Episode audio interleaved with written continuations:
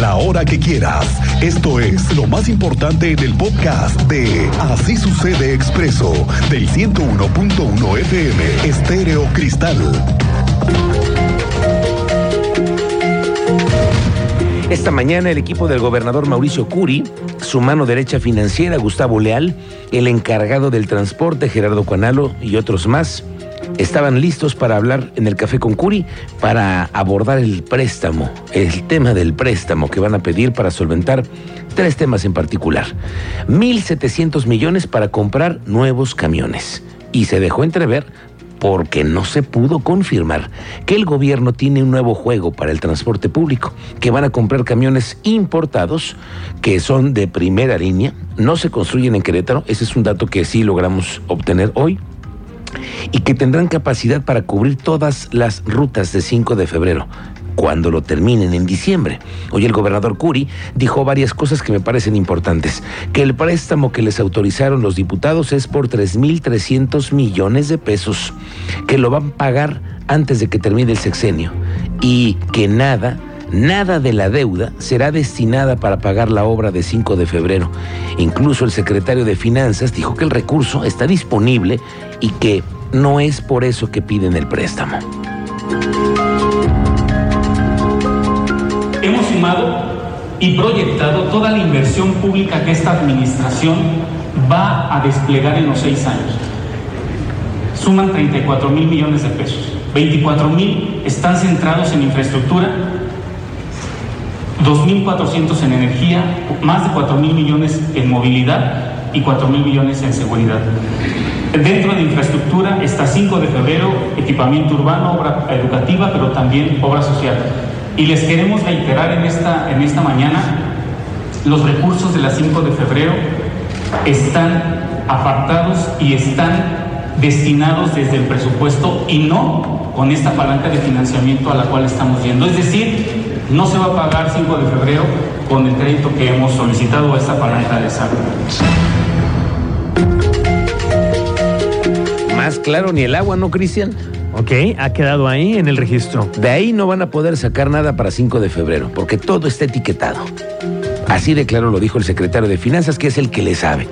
Esta semana lo vamos a entrevistar para que nos diga exactamente cómo pagan una deuda así, de ese calibre, 3.300 millones de pesos. ¿Cómo hacerlo? Se lo vamos a preguntar y que nos lo explique, nos lo hoy. Eh, dijo esta semana, intentaremos tener una masterclass sobre eso. Bueno, que el tema energético tiene que darse porque se construirán sistemas para que la energía llegue. Y como la CFE no lo puede hacer, le van a ayudar con un sistema desarrollado por el gobierno. Aquí hay algo importante. La deuda que va a contratar dicen que será tan transparente completamente que incluso el día del fallo para saber qué banco, qué institución financiera será la que se lleve la deuda. Y el mero día del fallo, que será en un mes, más o menos, mes y medio, habremos de estar incluso los reporteros para constatar que de verdad la mejor opción sea la más económica para el gobierno.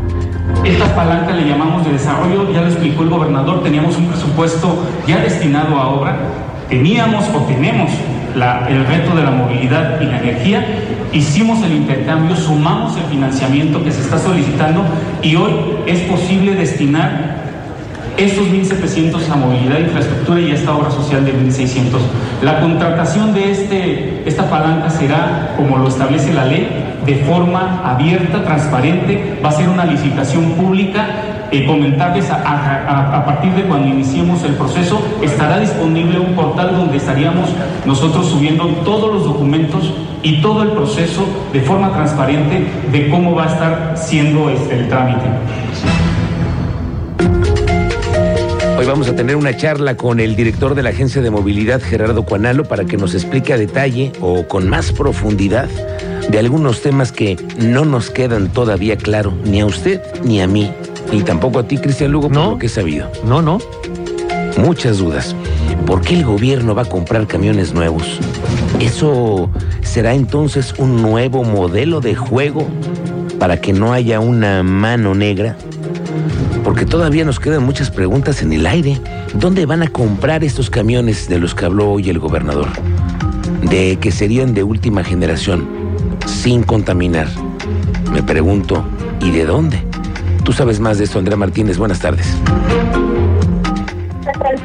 Muy buenas tardes y también a toda la audiencia. Pues así es, adquirirán 400 nuevos camiones para el sistema de transporte público ProBús de la zona metropolitana, lo cual implica una inversión de más de 2.000 millones de pesos. Así informó el gobernador del estado, Mauricio González, y bueno, eh, también eh, detalló que de este total eh, camiones, 120 serán nuevas unidades para paseo crucero y aunque pues no dio a conocer de qué empresa provendrán, bueno, pues afirmó que es, se trata de una empresa de primer nivel. Escuchemos esta que el gobernador del estado.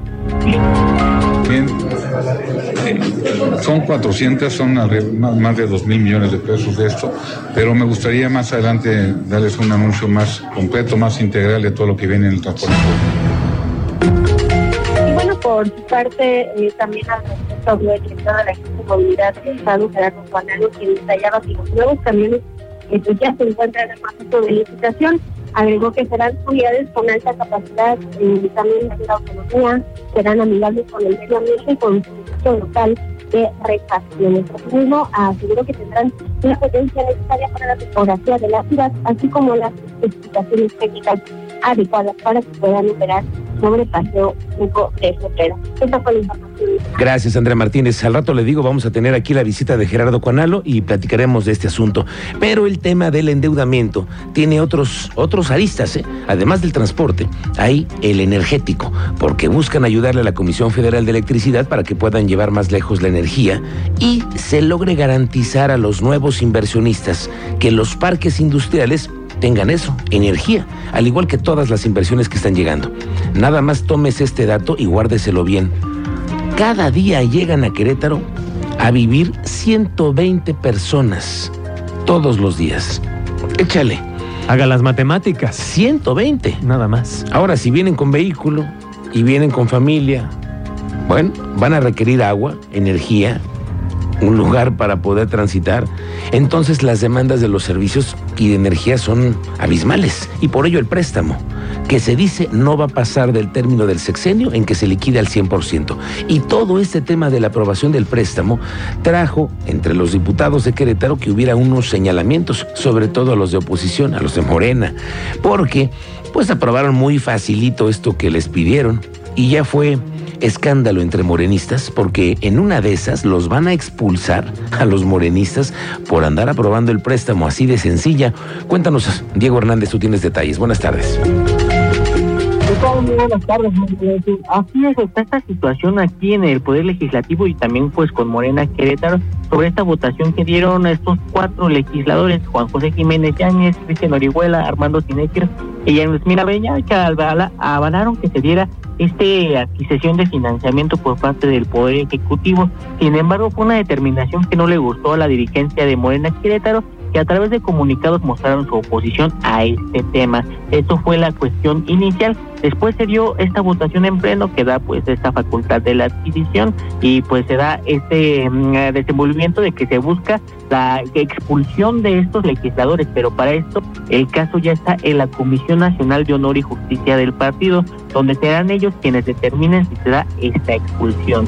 En este tema, pues el coordinador de los diputados, Juan José Jiménez Yáñez, habló al respecto en el fin de semana y mencionó que pues eh, ahora sí que están convencidos de que era la decisión correcta el avalar este financiamiento. Sin embargo, pues su dirigencia sigue pues mostrando su oposición a que votaran de esa manera y pues hoy eh, Rufina Benítez, presidenta del comité estatal, habló al respecto donde nos dijo esa situación donde pues este tema ya está en la Comisión Nacional de Honor y Justicia y ellos serán quienes determinen, pero también que pues para ellos ya es una cosa zancada. Eso fue lo que habló hoy. ¿Qué te parece si escuchamos su declaración? Entonces, eh, pues sí, mire, en el caso de los diputados, bueno, pues es un, donde ya un posicionamiento, ya es un tema cerrado para nosotros, el cauce es interno y pues a lo que queremos enfocarnos pues es a lo que ocurrió, al tema de fondo, ¿no? Que es el endeudamiento. Entonces, sí nos parece que, pues, un atraco. ¿Por qué? Pues es ese tema donde ahora prefieren concentrarse, ahora sí que la narrativa de este partido a lo que se habla de este financiamiento. Y hoy también hablaron pues, sobre su oposición a este financiamiento, donde califican que no fue bastante planeado para ellos y también que se debió de socializar con los queretanos y ver si lo avalaban. Es una de ahora sí que de las cosas de las que se basa Morena Querétaro para pues oponerse a esta medida que tiene el gobierno del estado de Querétaro donde busca pedir 3.300 millones de pesos que se usarán para obra social, movilidad y energía. Esos son los ejes de los que se planea desembolsar este recurso, de acuerdo a lo que la, han comentado las autoridades estatales. Sin embargo, el partido sigue mostrando su oposición y buscan que haya, pues ahora sí que cuentas claras en cuanto a cómo se usa este recurso. Eh, es lo que comentan eso fue lo que nos comentaron en ese tema, Miguel Ángel. Ah, no obstante, pues ahora sí que será la Comisión Nacional de Honor y Justicia quien determine los tiempos para dar alguna resolución en cuanto a estos cuatro diputados. Nada más recalcar que la diputada Andrea Tobar, ella no estuvo en la votación y por ello, por ello no se le considera. Muy bien, gracias Diego Hernández. Estamos pendientes a ver qué pasa con los diputados de Morena. Y todo esto trae también a colación eso de que van a comprar del extranjero cientos de camiones nuevos. Y hablando del transporte, le digo que rato vamos a platicar con el señor Cuanalo. Fíjese que de varios temas, porque dice el señor Cuanalo que hay cerca de cinco mil concesiones de los taxis amarillos los amarillos que quieren sumarse a las plataformas de Uber y Didi. Esto luego de la reforma que permite ahora que ellos puedan ingresar a esas plataformas registradas ante la agencia de movilidad. Estos taxis se podrían sumar y a través de los cuales se cuenta con un padrón ya de 6.500 vehículos que brindan el servicio de plataforma. Información de dos plataformas que están registradas, que es Uber y es Didi. En total tenemos alrededor de 6.500 vehículos entre ambas plataformas que están brindando el servicio y con esta nueva reforma que aprobaron los diputados podemos estar esperando que alrededor de unos 5.000 mil concesiones de taxis se puedan sumar. Aquí es importante señalar muy claramente, es una opción más para los taxis, es un acuerdo que pueden realizar con las plataformas, es decir, ambas partes tienen que estar de acuerdo y solamente eh, se podrán sumar los que quieran, no es una obligación y le preguntamos a los taxistas cómo ven esta medida, si es leal, desleal. Armando Cruz es un taxista, por ejemplo, que tiene 20 años de servicio, igual que Josué. Nos cuentan lo que ellos perciben como trabajadores del volante. Yo creo que no, a mi parecer no. ¿Por qué? ¿Por qué? Porque Uber es una plataforma y se supone que nosotros somos, somos taxis libres. ¿sí? Y por eso es que no, yo pienso que no, no nos funcionaría. Oiga, y yo me acuerdo que había una plataforma de taxímetro que tampoco prosperó, ¿no? Que, que le jamás, jamás, jamás por, fue, eso fue cuando estaba el instituto, el Instituto Queretano del Transporte, y no, nunca funcionó al 100%. Y aparte no les han preguntado a ustedes cómo funcionan con las plataformas, ¿no? Porque les tendrían que dar a ustedes una comisión al Uber o a las Exactamente. No, no nos comentaron y aparte pues la verdad no nos conviene, es lo mismo la competencia contra la competencia. Ahora nosotros tenemos que estar con ellos, de que fue al contrario. Que ellos deberían haberse adaptado al esquema. Pues sí, supuestamente antes de la pandemia andaban recogiendo placas de, de Uber, y, de, y de aplicación, porque no estaban regulados ni estarán regulados, pues es una competencia desleal. Entonces es, pues si pues sí estamos amolados, todos nos siguen tratando de embarrarnos todavía más. Entonces pues, es como una pantalla, una simulación el hecho de que ustedes vayan a dar servicio a través de estas plataformas. Pues sí, pues es una, es, in, ¿cómo se podría decir? Es incongruente. Al rato lo platicamos aquí con el señor Conalo. Oiga, tenemos un queretano buscando ser candidato a la presidencia de la República. Y así Hace una vez, ¿eh? Apareció en una contienda en el PAN hace más de 15 años y ganó una elección y fue gobernador de Querétaro. Así. No vaya usted a pensar que tenía muchas, mucha trayectoria política Ignacio Loyola en ese tiempo. Ahora pretende ser presidente de la República. Y el exgobernador Ignacio Loyola Vera, que hoy es diputado federal, se registró confió en que será bien recibido por los ciudadanos y ahora lo que le falta es la recolección de firmas. Y aquí los queretanos van a ser parte fundamental. Pues la expectativa es, ya se cumplió hoy, era registrarnos y vamos a ver cómo me recibe la, la gente, los electores, los ciudadanos. Eso lo podremos saber en los próximos días. pero eso no lo sabría yo hasta que empiece a ver las reacciones.